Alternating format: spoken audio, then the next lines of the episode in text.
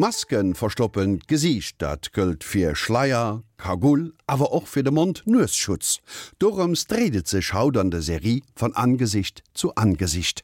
Mei vum Angelika Tome. Zorro, Batman und Catwoman tragen schwarze Halbmasken. Der Joker und Kiss treten mit Schminkmasken auf. Crow verbirgt sein Gesicht hinter einer Pandamaske. Und in dem Ratespiel The Masked Singer treten Brommis in den aberwitzigsten Maskierungen gegeneinander an. Sieger ist derjenige, der zuletzt entlarvt wird. All diese Masken dienen dazu, die Identität zu verschleiern. Einige davon sind zum Erkennungszeichen geworden. Das trifft auch auf Bereiche zu, die jenseits der Populärkultur liegen. Masken gehören seit Jahrhunderten zur Grundausstattung von Räubern, Einbrechern und Henkern und seit einiger Zeit auch zur Ausrüstung der Polizei. Spezialeinheiten tragen Sturmhauben bei ihren Einsätzen, um ihre Identität zu schützen. Aus demselben Grund sind Sturmhauben auch bei autonomen Demonstranten beliebt. Andere Aktivisten greifen zu diesem Zweck auf das stilisierte Konterfei des britischen Attentäters Guy Fawkes zurück. Die Guy Fawkes Maske, die im Kontext mit dem Comic V wie Vendetta entstand, avancierte vor rund zehn Jahren zum Erkennungszeichen und Identitätsschutz der Anonymous und Occupy-Bewegung. Die Vermummung bei Demonstrationen ist in vielen Ländern offiziell verboten, da sie die Identifizierung erschwert bzw. gezielt verhindert.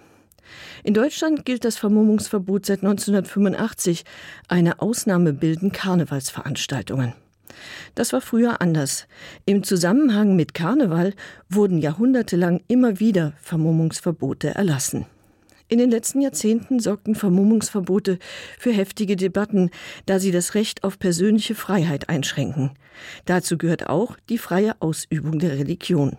Deshalb wurde das Tragen von Gesichtsschleiern wie Burka und Nickab in jüngster Vergangenheit besonders heiß diskutiert.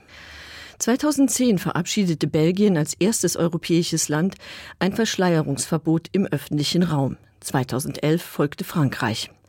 Der erste Satz in dem französischen Gesetz lautet Niemand darf in der Öffentlichkeit Kleidung tragen, die dazu bestimmt ist, das Gesicht zu verbergen.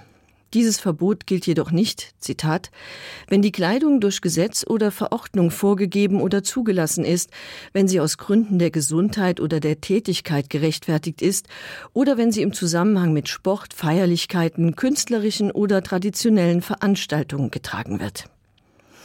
Das Verbot der Verschleierung, das letzten Sommer in den Niederlanden in Kraft trat, umfasst neben religiösen Gesichtsverhüllungen auch jede andere Form von Masken, zum Beispiel Sturmhauben, schließt medizinisch notwendige Masken aber aus. Durch diese Gesetze soll die potenzielle Gefahr, die von Vermummten ausgeht, gebannt werden. Sie zielen ganz konkret auf die Anonymität, die Masken bieten und unterstellen jedem, der sich über das Verbot hinwegsetzt, unredliche Absichten. Mit dem Ausbruch von Corona endete die Diskussion über Vermummungsverbote schlagartig. Das Maskentragen wurde als Bestandteil der Hygieneregeln von heute auf morgen obligatorisch und Verstöße werden mit Geldstrafen geahndet. Seither wird über die Maskenpflicht debattiert.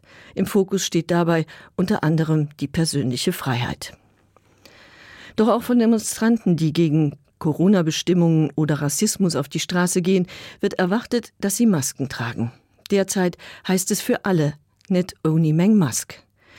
Der Mund-Nasenschutz, der in Teilen von Asien seit Jahrzehnten zum Fremdschutz freiwillig getragen wird, gehört nun auch in unseren Breiten zum Alltagsbild. Jetzt gilt auch jenseits von Asien, wer Maske trägt, zeigt Gemeinschaftssinn.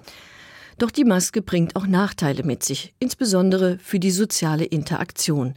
Sie hinterlässt eine Leerstelle im Gesicht und hemmt die Kommunikation. Wenn das halbe Gesicht hinter einer Maske verschwindet, fallen die subtilen nonverbalen Signale weg, die man durch die Mimik aussendet, zum Beispiel das freundliche Lächeln, das Nähe herstellt. Beim Flirten, aber auch beim Diskutieren ist man auf die Augenpartie und die Blicke angewiesen, um die Gefühle und Befindlichkeit des Gegenübers zu deuten, beziehungsweise auf detaillierte Erklärungen. Aber auch die verbale Kommunikation wird durch die Maske erschwert.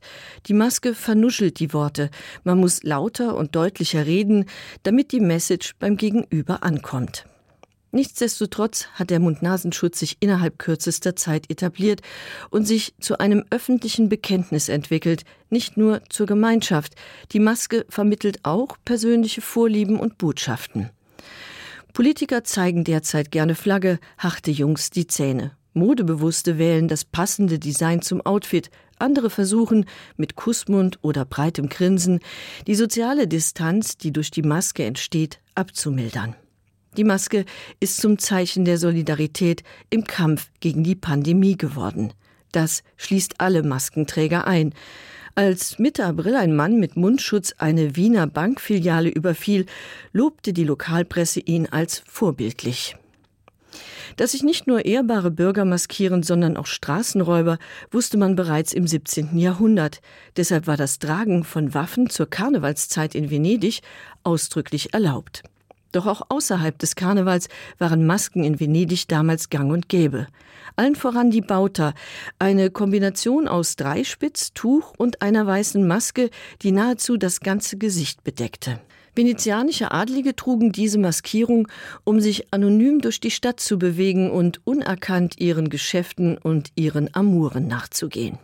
Das venezianische Beispiel machte zunächst in Frankreich Schule und von dort aus später auch in England und Deutschland. In Frankreich griff man dafür auf die Cachenet bzw. die Lunoir zurück. Hinter den Halbmasken aus schwarzem Samt oder Seide versteckten Männer und Frauen ihre Gesichter und gelangten so inkognito zu ihrem Rendevous, zu ihrem Date bzw. stell dich ein. Hemlech Rendevouen Solidaritéit dann potenziell gevor drohe vum Masken huet sowohl positiv wie auch negativ Aspekte, so Angelika Tome.